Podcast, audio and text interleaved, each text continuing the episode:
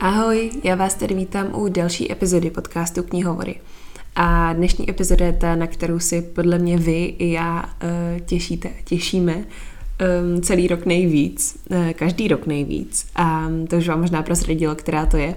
Uh, je to totiž epizoda o deseti nejlepších knížkách, které jsem přečetla v roce 2021. Um, takže knížky, o kterých tady budu mluvit, jsou prostě ty nejvíc nej ze všech nej, které jsem loni četla a musím říct, že ačkoliv mě to překvapilo, tak uh, za loňský rok bylo nakonec fakt těžké vybrat jenom 10 knížek a to jsem přitom nepočítala, jak už to tradičně dělám, uh, rereadingy, protože já um, bych některé knížky mohla číst pořád. Třeba Hunger Games jsem četla znova, některé knížky Frederika Bachmana jsem četla znova. A to jsou prostě autoři a knížky, které um, já budu vždycky milovat, vždycky je budu hodnotit pěti hvězdičkami z pěti, ale nechci je zmiňovat v každém roku a hlavně chci dát příležitost novým knihám a našla jsem deset skvělých nových knih, které jsem v roce 2021 četla poprvé a které bych vám chtěla hrozně moc doporučit. A to budu následujících spoustu minut dělat, protože tyhle knížky jsou fakt fantastický a já se hrozně těším, až vám je představím. Ještě než začnu, tak chci říct jednu věc a to je, že jsem tentokrát poprvé v životě srovnala ty knížky od desáté do první, takže uh, půjdeme v pořadí od eh, desáté mé nejlepší knížky za minulý rok do té úplně nejlepší knížky za minulý rok. Um, Nevím, proč jsem si to udělala, strávila jsem nad tím asi dvě hodiny přemýšlením, která knížka je lepší než která jiná, ale je to tady, máme to tu a finální seznam vám jdu představit právě teď. Ještě než se na to vrhneme, eh, tak bych vám chtěla eh, připomenout, že si můj podcast můžete předplatit na platformě Hero Hero. Funguje to tak, že si za 3 eura měsíčně předplatíte můj podcast a máte přístup každý týden k nové bonusové epizodě a zároveň mi tam můžete psát k tomu komentáře, podněty, budu tam určitě doporučovat knížky na míru a tak dále a tak dále. Takže ta platforma je tak trošku podpora pro mě, pro tvorbu tohohle podcastu, protože mi to žere hodně času a budu ráda, když se tam třeba stavíte a můj podcast si předplatíte. Um, už tam mám eh, bonusovou epizodu o knihomolských předsevzetích a čtecích výzvách, taky tam mám epizodu o nejhorších knihách roku 2021, ta byla fakt výživná, teda musím říct. A tenhle čtvrtek tam přistane um, epizoda o předpovědích na knihy, které letos ode mě, podle mě, dostanou pět hvězdiček z pěti. Uh, takže samý zajímavé věci. Doufám, že vás to bude bavit, doufám, že tam stavíte a předem moc děkuji všem, kdo mě na Hero Hero podporují. Najdete odkaz potom v popisku podcastu samozřejmě. Ale teď už teda jdeme na ty nejlepší knihy minulého roku, protože já se na ně tak hrozně těším.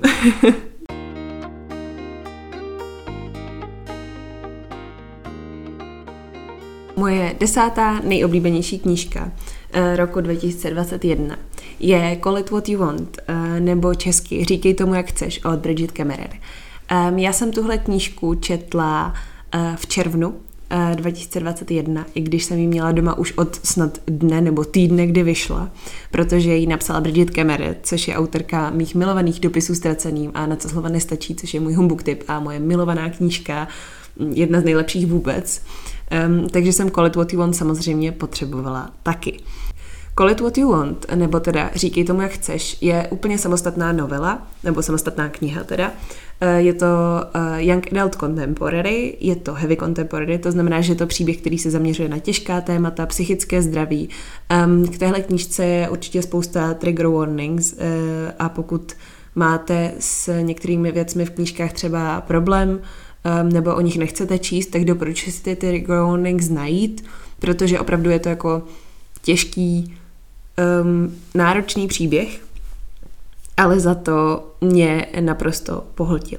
Já jsem si uh, Bridget Kemmerer oblíbila snad u každé knížky, kterou jsem od ní četla uh, a Call It What You Want nebylo výjimkou, byla to sázka na jistotu a já jsem se pro ní strašně nadchla. Sice to nebylo tak úplně tak dokonalý, jako na co slova nestačí, ale bylo to fakt uh, hrozně fajn a Uh, nebo fajn to úplně nevystihuje.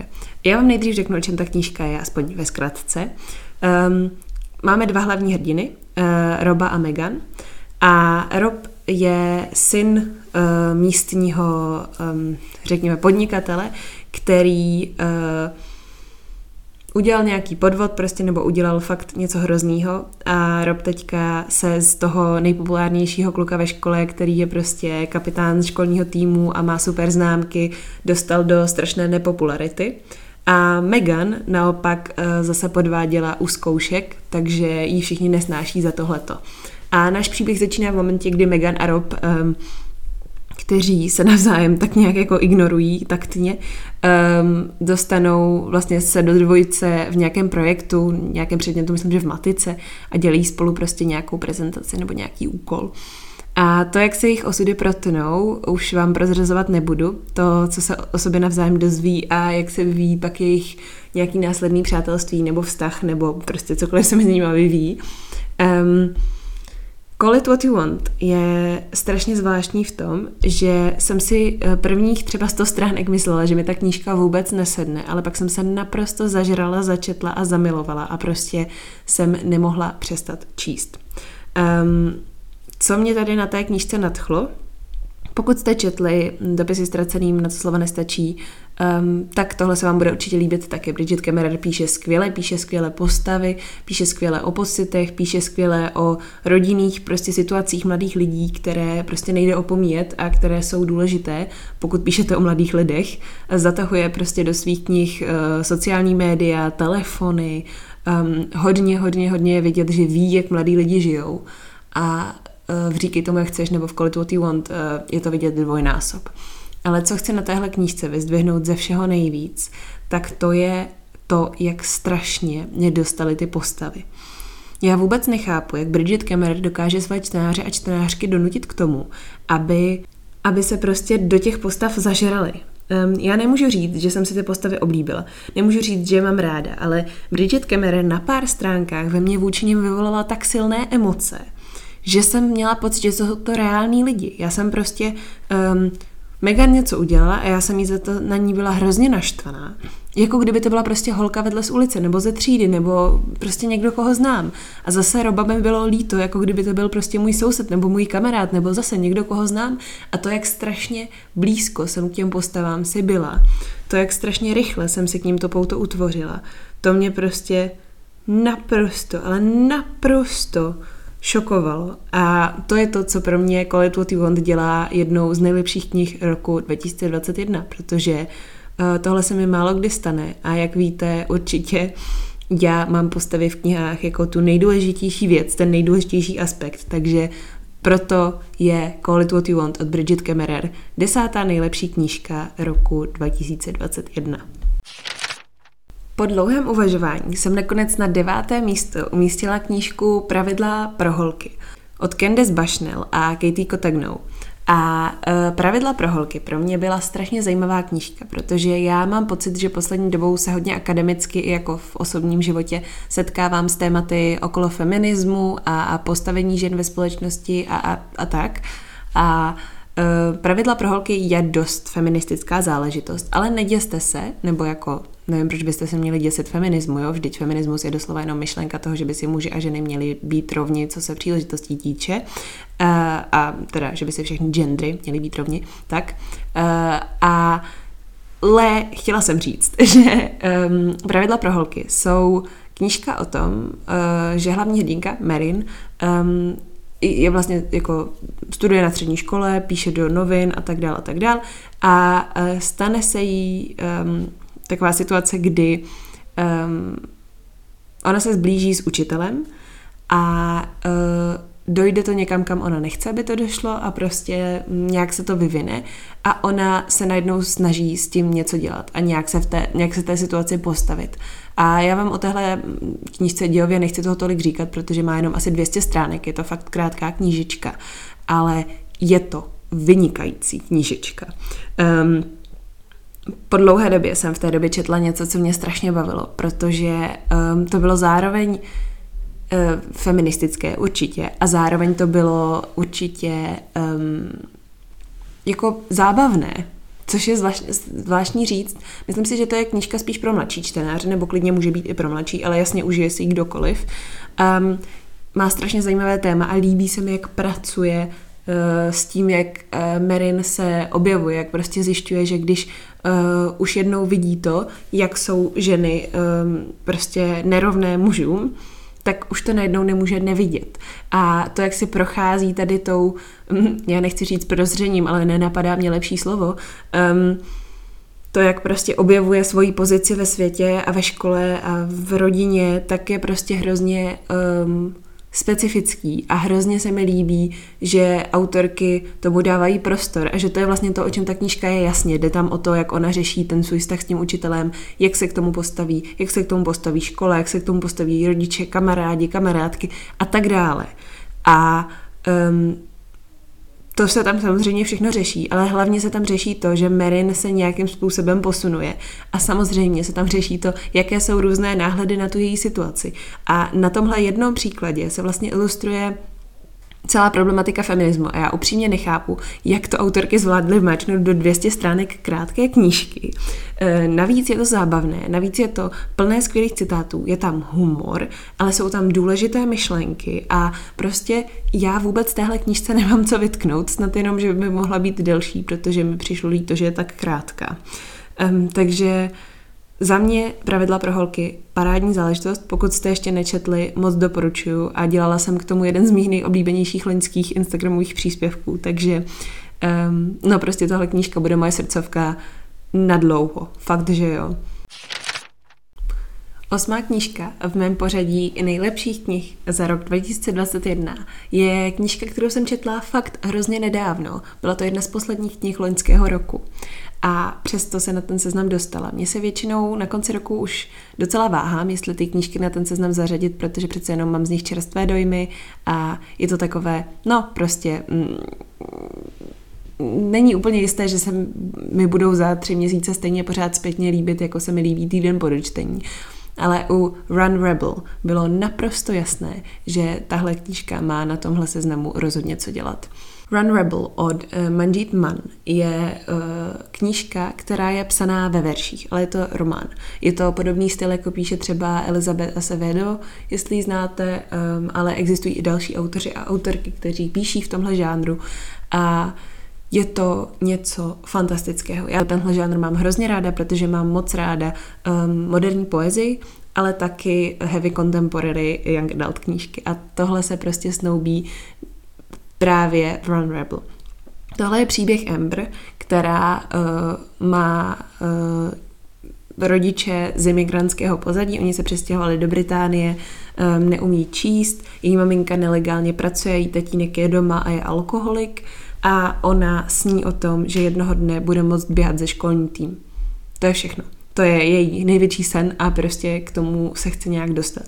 A i to se jí nedaří. Ten příběh je o tom, jak ona mm, se snaží oprostit od té své rodiny, snaží se nějakým způsobem um, získat svoji pozici v té rodině, ve škole, ve světě, vybalancovat to, že je jiná než spolužáci a spolužačky a zároveň nějak uh, zvládnout uh, přípravu prostě do školy a, a zvládnout nějaký svůj volný čas a, a nenechat se uh, prostě omezovat tou situací tak, jak se nechává omezovat do té doby. A za mě tenhle příběh byl neuvěřitelně citlivý, neuvěřitelně silný a jsem strašně ráda, že jsem uh, se k téhle knížce úplně náhodou dostala. Um, za mě tohle je fakt neuvěřitelný kus literatury. Uh, strašně se mi líbí, jak je to napsané, jak autorka pracuje s textem, se zvuky, se slovy, uh, jak se věnuje um, tomu, aby každý řádek prostě měl svoje místo v té knížce a je to vidět. Mně se to četlo úplně samo, ale zároveň jsem přemýšlela nad každou větou a i když to zní jako paradox, tak pro mě to paradox nebyl. Já jsem si tu knížku prostě užila na 120% a uh, rozhodně ji přidávám úplně bez zaváhání do oblíbených knih uh, vůbec. Um, Tenhle příběh, ano, přiznávám, je to hodně temný, je to hodně náročný. Kdybych zrovna neměla na to náladu, tak mi to nesedne a nezvládla bych to. Um, není to úplně pro každého, ale um, jo, je to heavy contemporary prostě. Je to hodně osobní, mně přijde. Autorka i mluví o tom vlastně v epilogu nebo ve věnování, teď nevím, um, že ten příběh je částečně postavený na jejím vlastním pozadí a na jejím vlastním životě a je to tam hodně vidět. Je to hodně osobní a je to hodně dobře napsaný. Um, nebudu se už opakovat, ale tohle je prostě fantastická knížka a pokud vás Run Rebel aspoň trošku zaujalo, tak vám to moc doporučuji.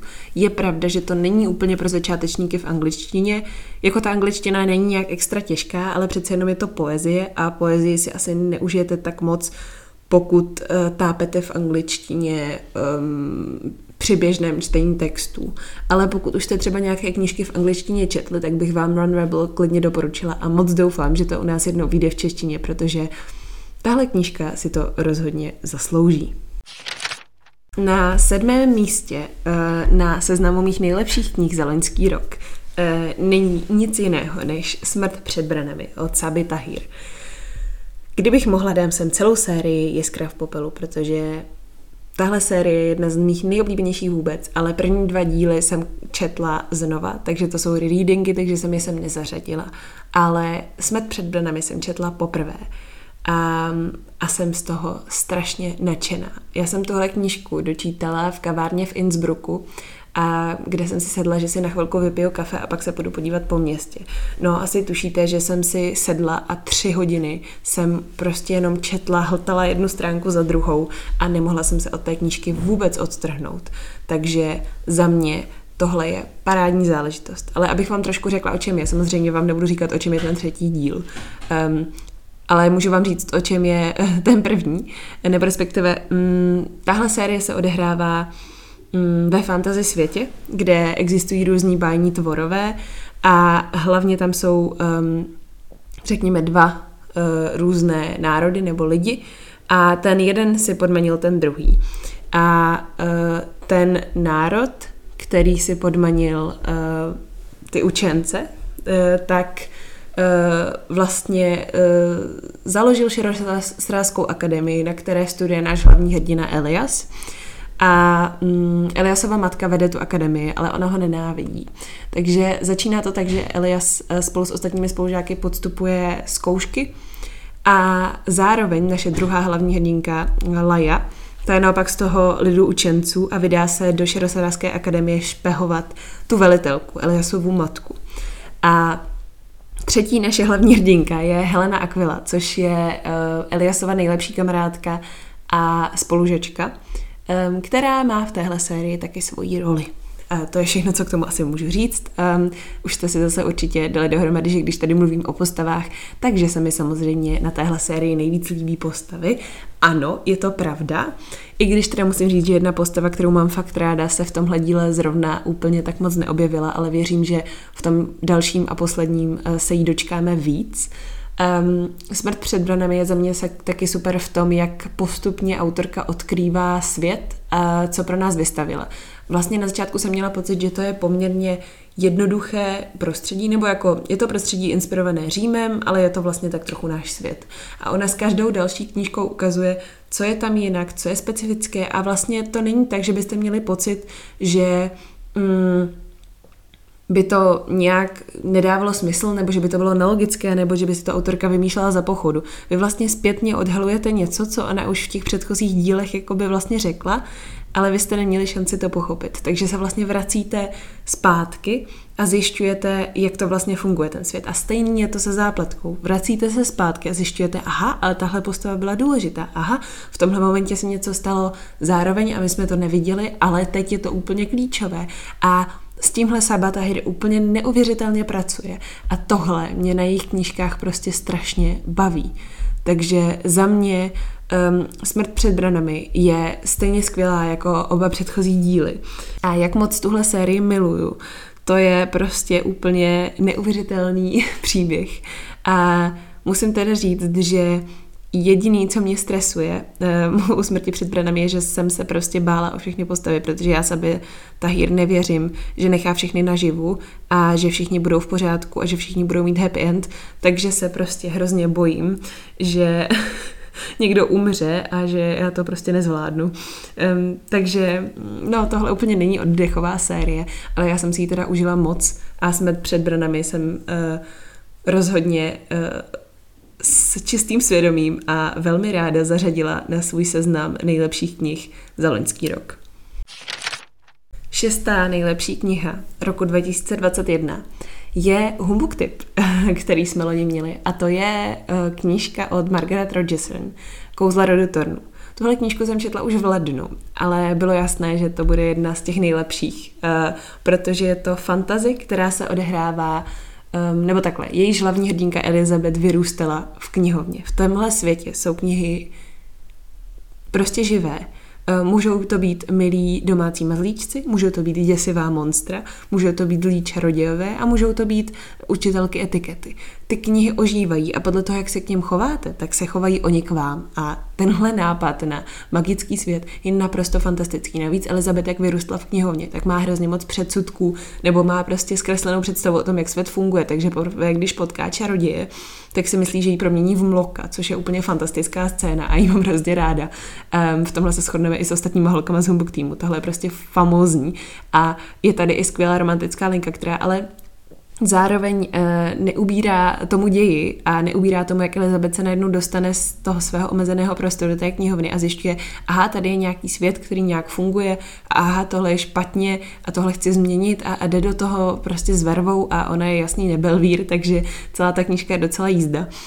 Um, Kozla do Tornu mě strašně příjemně překvapila. E, nečekala jsem, že to bude tak dobrý. Um, na začátku mi to přišlo trošku pomalý, takže jsem nakonec nedala pět hvězdiček z pěti, ale jenom čtyři a půl. Ale uznejte, že ten nápad je fakt skvělý a navíc je to standalone, takže nemusíte čekat na žádný další díl, ten příběh se otevře a uzavře v jedné knize. Mě to skoro až líto, protože um, tenhle příběh nebo i tohle prostředí bylo fantastický a já moc doufám, že se tam autorka třeba někdy vrátí a napíše nějaké volné pokračování ve stylu třeba, jak bylo mm, šest vran k, ke Gryše nebo tak, protože uh, Kouzla rodu Tornu jsou fakt super záležitost a super čtení a pokud jste je náhodou ještě nečetli, tak vám je moc a moc doporučuju. Protože mezi Young Adult Fantasy je to fakt originální věc a to si myslím, že už tolik v tomhle žánru nevídáme. Pátá nejlepší kniha loňského roku je za mě Dámský gambit od Waltera Tevise. A tohle je fakt překvapení i pro mě. Já jsem si totiž původně tu knížku ani ten seriál nechtěla pustit, ani ji číst, protože jsem se bála, že to na mě bude moc, moc silné, moc děsivé, moc temné, moc realistické, anebo moc nudné, moc šachové. Um, tohle je totiž příběh o Beth Harmon, která uh, je sirotek, uh, je uh, vlastně v dětském domově a tam se naučí shodou náhod hrát šachy. Um, pak je adoptovaná a zjistí, že existují šachové turné, začne na ně chodit, že začne je vyhrávat, začne z toho vydělávat peníze a stane se strašně slavnou a dobrou šachistkou. O tom ten román je. Ale taky samozřejmě um, je tam jaksi určitá temná strana mince a je to trošku um, No, řekněme, že sláva nikdy nepřichází zadarmo a že se to projeví na její psychice a že neměla jednoduchý život, takže uh, Není to jenom happy, eh, jak dva grapy hrající šachistka, navíc je žena v prostředí, které mu dominují v té době muži, celé se to odehrává v 60. letech, takže si dokážete představit, že žena, která poráží muže v šachách, eh, není vždycky společensky úplně přijímaná. A za mě tahle knížka je úplně fantastická záležitost. Já jsem teda nejdřív viděla seriál, což jsem původně vůbec nechtěla udělat, ale prostě se to stalo. Eh, a pak jsem teda četla knížku a pak jsem se teda trošku bála, že mě ta knížka už nebude bavit, protože jsem samozřejmě z toho seriálu věděla, um, jak uh, ta knížka nebo jak ten příběh dopadne, um, jak to skončí, jak se to odehrává, znala jsem ty šachové partie, co tam jsou a tak dál a tak dál. Ale ta knížka mě strašně překvapila. Naopak jsem byla moc ráda, že jsem předtím viděla seriál, protože jsem mohla uh, nějakým způsobem um, už si vizualizovat ty šachové partie, třeba co se tam odehrávají, protože já sice šachy umím hrát, ale že když mi někdo řekne pěšec na C4, tak bych si hnedka představila, jak to vypadá na té šachovnici. Um, to se mi teda úplně neděje. A mně se strašně líbilo, jak autor pracuje s tím, jak ty šachy jsou jenom jedna část a vlastně mi přišlo super napínavé, že ty šachové turnaje mě vlastně bavily. Mně to přišlo fakt jako sport, mně to přišlo fakt jako um, napínavé, akční a, a to, jak uh, autor používá krátké věty třeba v těch scénách hodně, tak nakonec tomu dalo úplně jinou dynamiku a jsem hrozně ráda, že um, jsem si tuhle knížku nakonec přečetla. Takže za mě dámský gambit, i když si třeba myslíte, že je to trochu mimo vaší komfortní zónu čtenářskou, tak mu dejte šanci, protože je to uh, skvělá záležitost. A to jak už seriálově, tak filmově, um, a to jak už seriálově, tak knižně. Um, za mě teda podle mě asi v libovolném pořadí, ale myslím si, že si klidně můžete nejdřív pustit seriál, pokud si chcete ten příběh nějakým způsobem osahat. A zjistit, jestli je to něco pro vás a až pak se pustit do knížky. Za mě obojí je fantastický, teda není to vůbec young adult, ale je to fakt skvělá záležitost a moc a moc vám Dabský gambit doporučuji. Čtvrté místo eh, si na mém seznamu nejlepších knih loňského roku získala knížka Místa, kde jsem plakala od Holly Born.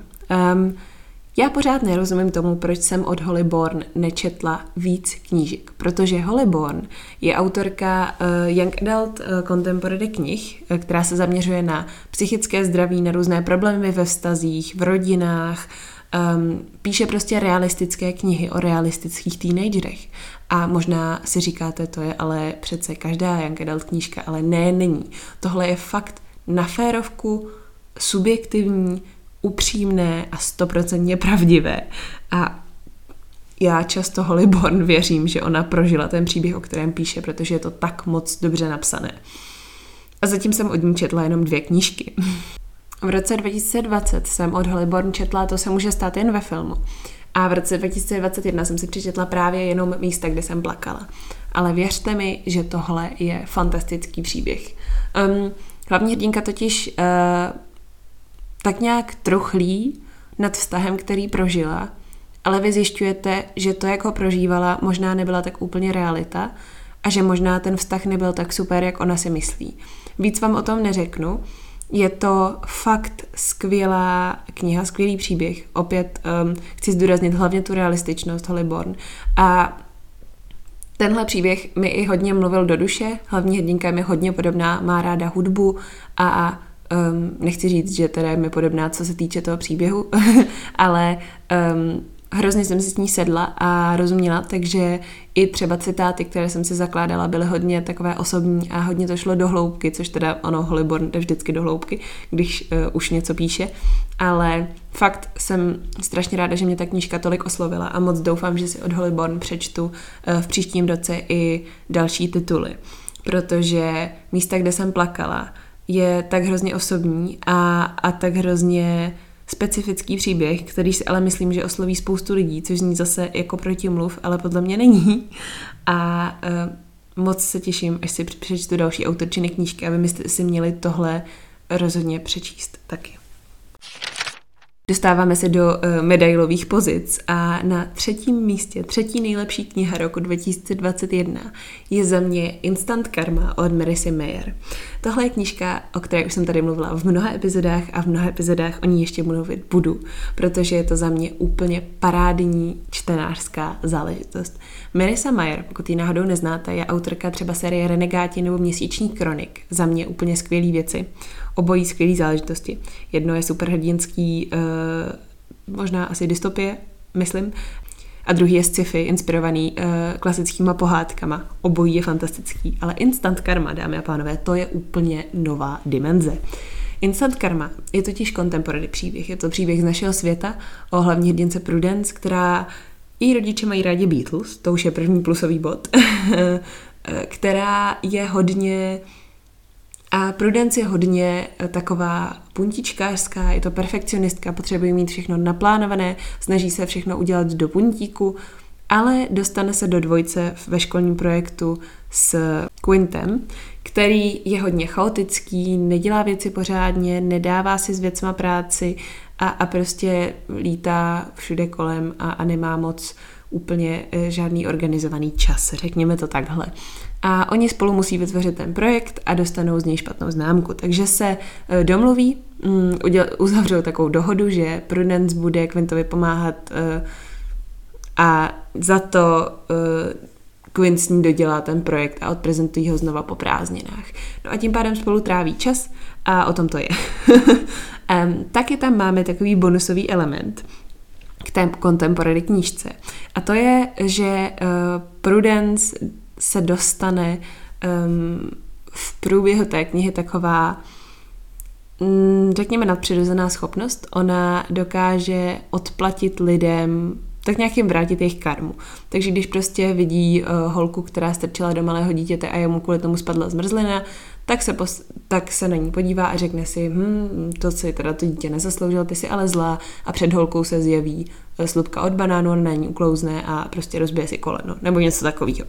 Um, není v téhle knize vysvětlené, jak k ní, k té moci Prudence přišla, ani proč tam je, ani jak to funguje, ani uh, nic takového, nic v tom nehledejte složitého, ale to, že Prudence tuhle moc má, je fajn, je to zajímavý element, za mě super věc. Samozřejmě uh, jde tam hlavně o vztah uh, Prudence a Quinta, o to, jak se Prudence i Quint vlastně mění jako postavy, jako charaktery. A já jsem si to prostě hrozně užila. Navíc tahle knížka má prostě úplně všechno, co já mám ráda. Tahle knížka má ekologii, má Beatles, má skvělou hudbu, fantastickou romantickou linku, má zároveň trošku magický, um, že jo, má tam prostě tu speciální schopnost. A je to skvěle napsané, protože to napsala Marisa Mayer a charaktery se rozvíjí. Navíc já jsem se v Prudence ve hodně věcech viděla, takže opět hlavní hrdinka, která mi promluvila do duše a jsem za to moc, moc, moc ráda. Takže Instant Karma za mě třetí nejlepší knížka loňského roku. Famózní. Druhá nejlepší knížka loňského roku, o které se mi nemluví úplně snadno, ale bylo jasné, že ji na tenhle seznam zařadím a musela jsem ji sem zařadit, zkrátka a dobře, to je svědectví o životě v KLDR od Niny Špitálníkové. Tohle je non-fiction. Um, je to literatura faktu, jsou to rozhovory, uh, které Nina Špitálníková udělala s uprchlíky ze Severní Koreji. Um, je to knížka, kterou ilustrovala Myokart, um, je to nádherně zpracovaná knížka a uh, ty rozhovory jsou trošku upravené, ale jsou to v zásadě prostě přepisy rozhovorů, které Nina Špitálníková vedla s lidmi, kteří ze Severní Koreji utekli, utekli z tamního totalitního režimu. A já doteď nemám úplně zpracované to, co ve mně ta knížka zanechala. Já jsem ji četla bezmála měsíc a to jsem hotala každé slovo. Já jsem si musela dělat přestávky, musela jsem si k tomu zapisovat zápisky, musela jsem si to prostě prožít, pročíst, prodýchat a, a vnímat. A je to hodně náročné čtení, ale pokud ho zvládnete, tak byste si tuhle knížku rozhodně měli přečíst. Já na vás samozřejmě nebudu naléhat, protože je to těžké čtení a ne každý ho zvládne, ale za mě je svědectví o životě v KLDR strašně důležitá kniha. Je to um, kniha, která vám toho hodně řekne o, o tom, jak se lidi umí chovat jaký lidé mohou být a taky jak různé, úplně různé perspektivy na jednu a tu samou zkušenost můžou mít úplně různí lidé, kteří žijí v té jedné a samé zkušenosti. Takže um, kteří žijí v té jedné a samé skutečnosti. Takže za mě uh, tohle je úplně neuvěřitelná knížka. Já jsem strašně ráda, že tyhle rozhovory vyšly a že jsem si je přečetla. Um, spoustu z těch věcí si ani nedokážu představit a asi to ani nechci měnit. Nechci, abych si uměla představit některé věci, které chci říct, se tam staly, ale oni se stali v reálu, že jo? Oni, oni nejsou vymyšlené, ty rozhovory jsou prostě na základě faktů, na základě skutečných životů, skutečných lidí a to je to, co je činí tak silnými. Takže pokud um, vás tahle knížka aspoň z mého vyprávění zaujala trošku, tak vám ji opravdu doporučuji k přečtení, protože donutí vás to zamyslet se na spoustu věcí, řeknu to takhle. No ale teď teda na trošku pozitivnější notu. Uh, fanfáry, prosím. Nejlepší knížka roku 2021 za mě je úplně nepřekvapivá. A už jste nejspíš všichni ohodli, že jsou to všechny stránky Amélie od Ashley Schumacher. Tohle je náš další humbug tip uh, v roce 2021 a je to naprosto perfektní záležitost čtenářská, A to je asi všechno, co k tomu chci říct. Ne, dobře, budu, budu vám o tom trošku něco povídat, ale podle mě už jsem o téhle knížce mluvila tolik, tolikrát, že už vás to muselo snad přestat bavit. Všechny stránky Amélie jsou příběh, um, překvapivě, Amélie, která um, jediné, o čem sní, je potkat autora svých nejoblíbenějších knížek a kroniky Ormanu. A ona se vypraví na takový knižní uh, event, řekněme, spolu se svojí nejlepší kamarádkou uh, Jenou. A uh, stane se to, že ten autor nakonec nevystoupí, nakonec se s ním Amelie nesetká, ale setká se s ním Jenna a řekne jí to až cestou vlastně zpátky. A oni se kvůli tomu hrozně pohádají a, a Jenna odjede na pár týdnů do Irska, kde uh, zemře při autonehodě. Um, takže se rozpadá Amelin plán na budoucnost, uh, rozpadá se Amelino nejbližší přátelství, a její nejlepší kamarádka už s ní nebude sdílet vysokou školu, nebude s ní sdílet prostě uh, jejich léto plné uh, cestování a, a nadšení a, a tak. A navíc Amelie přišla o um, kvůli tomu propojení taky o svoji nejoblíbenější sérii, protože už není schopná číst. Tohle není spoiler, tohle je mm, záležitost prvních pár stránek, um, ale chtěla jsem vám nastínit, jak moc osobní a, a smutný, a, ale zároveň realistický tenhle příběh je.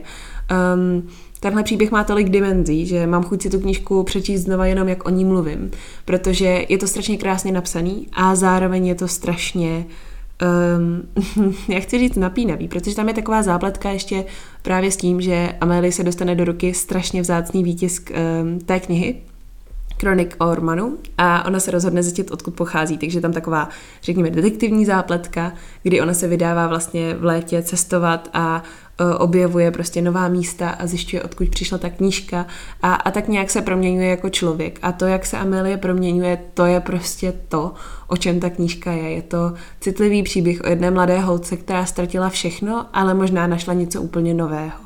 A je důvod, proč je tahle knížka Humbug.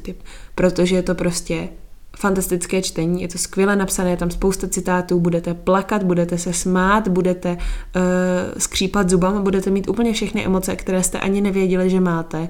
A budete je přijímat se nadšením a budete to milovat. Já vám to zaručuju prostě. Za mě všechny stránky Amélie jsou rozhodně nejlepší knížka, kterou jsem loni četla. A jedna z nejlepších knížek, které jsem četla kdy vůbec uznávám, já jsem ráda, když mě knížky ničí a když mě nutí přemýšlet a, a mít pocity. Ale věřte mi, že vy to v případě Amelie budete mít taky rádi, že si ji oblíbíte a že já teda strašně doufám, že si ji oblíbíte a že se vám bude líbit aspoň tak moc jako mě. um, protože za mě tohle je fakt super záležitost a jsem moc ráda, že dostala právě nálepku Humbug typu jako jedné z nejlepších knih, co jsme v Humbug týmu četli.